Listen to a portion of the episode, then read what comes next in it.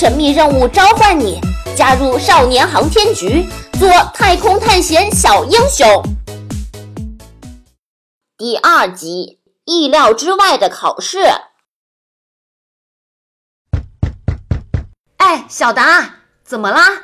你没事吧？小达被老爸的惊喜吓得大叫了一声，看来是被老妈听到了，一下子回过了神，赶紧跑过去把房门上了锁。然后清了清嗓子，隔着房门冲妈妈喊道：“啊啊，没事，妈妈，我刚刚一不小心撞到脑袋了。呵 呵哎呦，小心一点，别在屋子里淘气啊！啊，知道了。”听到妈妈离开的脚步声，小达这才松了一口气。一只会说话的水杯，这要是让妈妈看到，还不得吓出心脏病来啊！原来大家都叫你小达，那我以后也叫你小达好了。站在床上的那个小东西，这会儿正歪着脑袋看着小达。小达回过头来，跟这个小东西大眼瞪小眼。啊，你怎么知道我的名字？你是谁？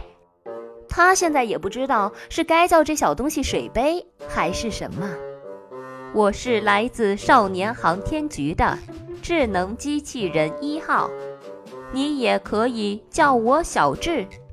你的资料早已经被航天员马东方输入到我的系统里，作为少年航天局的候选人。原来这就是老爸所说的惊喜。少年航天局，仔细想想，老爸确实不止一次的提到过这个名字。怪不得要对妈妈保密。小达还记得爸爸说过，这是一个培养小航天员的秘密计划。如果能被选上，就可以和爸爸一样去太空探险，去空间站生活，甚至还能踏上其他星球的土地，说不定能见到传说中的外星人。这可是让小达做梦都可以笑醒的事情。刚才的惊吓一扫而空。小达现在正趴在床边，整个人都凑了上去。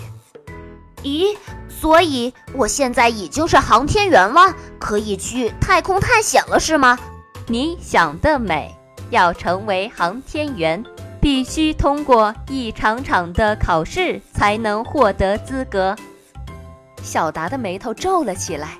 考试，这可是让小达最头疼的事情了。曾经为了躲避考试，小达可是把头疼、牙疼、肚子疼这些病通通都得了一遍。看到小达的苦瓜脸，小智掏出一个纽扣那么大的超小型电脑，一边在上面不停地点点画画，一边自言自语：“害怕考试？嗯，这倒是跟资料显示的很符合啊！哈哈哈，谁害怕了？”不就是考试吗？我老爸是航天员，他能通过，我也能通过，气势倒是不错。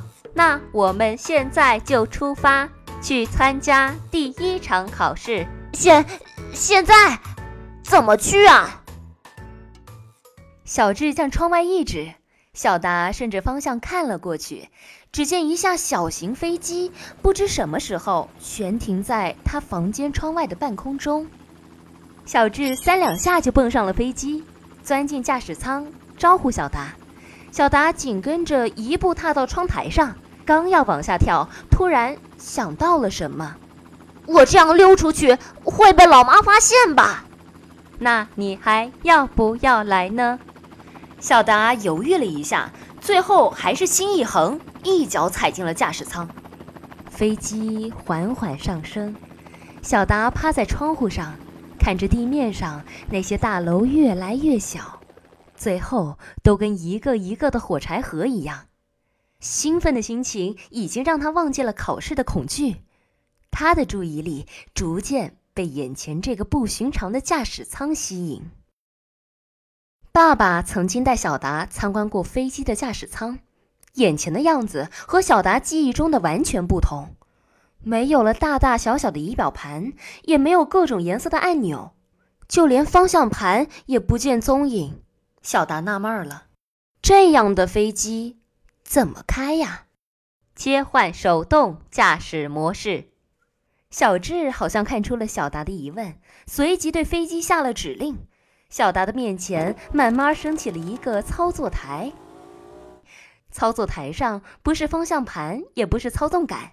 小达一看就笑了。左边是十字按键，分别代表上下左右；右边四个圆形按键，两红两白，这分明就是游戏机的手柄。我最喜欢玩游戏机了。小达拿起手柄就摁，结果他刚一摁下去，本来飞行平稳的飞机突然像失了控一样，转着圈的向下急速坠落。那是飞机的操作手柄，你不要乱按呀！小达仔细一看，果然半个手掌都压在手柄的方向键上。他像触了电一样，把手柄扔到一边。这一扔，飞机颠簸的更严重了。你要把飞机控制住，这就是你的第一项考试。什么？这这就是考试啊？可是可是我不会啊！资料显示你可以的。小达捡起手柄，心中念着：“我可以的，我可以的。”忽然，他脑海中闪过一个画面：他和爸爸捧着游戏手柄，正在玩他最喜欢的游戏。一款飞机战斗游戏，难道这飞机要像游戏里那样开吗？飞机离地面越来越近，来不及犹豫了。小达回忆着自己在游戏中的操作，眼睛一闭，双手同时摁了下去。飞机停住了，不再下坠，也不再翻跟头。小达慢慢的睁开眼睛。长舒了一口气，他慢慢控制飞机的爬升、转向，终于，飞机又重新平稳的飞行在空中了。被你吓死了，不过总体表现还不错。可是为什么还要考开飞机呀？飞行员的各项素质是最接近航天员的，开飞机可是航天员的基本功。啊，那我是不是已经通过考试了？不不不，那可没有。别高兴得太早，飞机还得降落呢。小智向远处指了指，小达顺着方向看过去，不远处立着一座高高的大楼，这一定就是少年航天局了。小达握紧手柄，狠狠地摁下加速键。少年航天局，我来了！哎哎哎，注意控制速度！啊！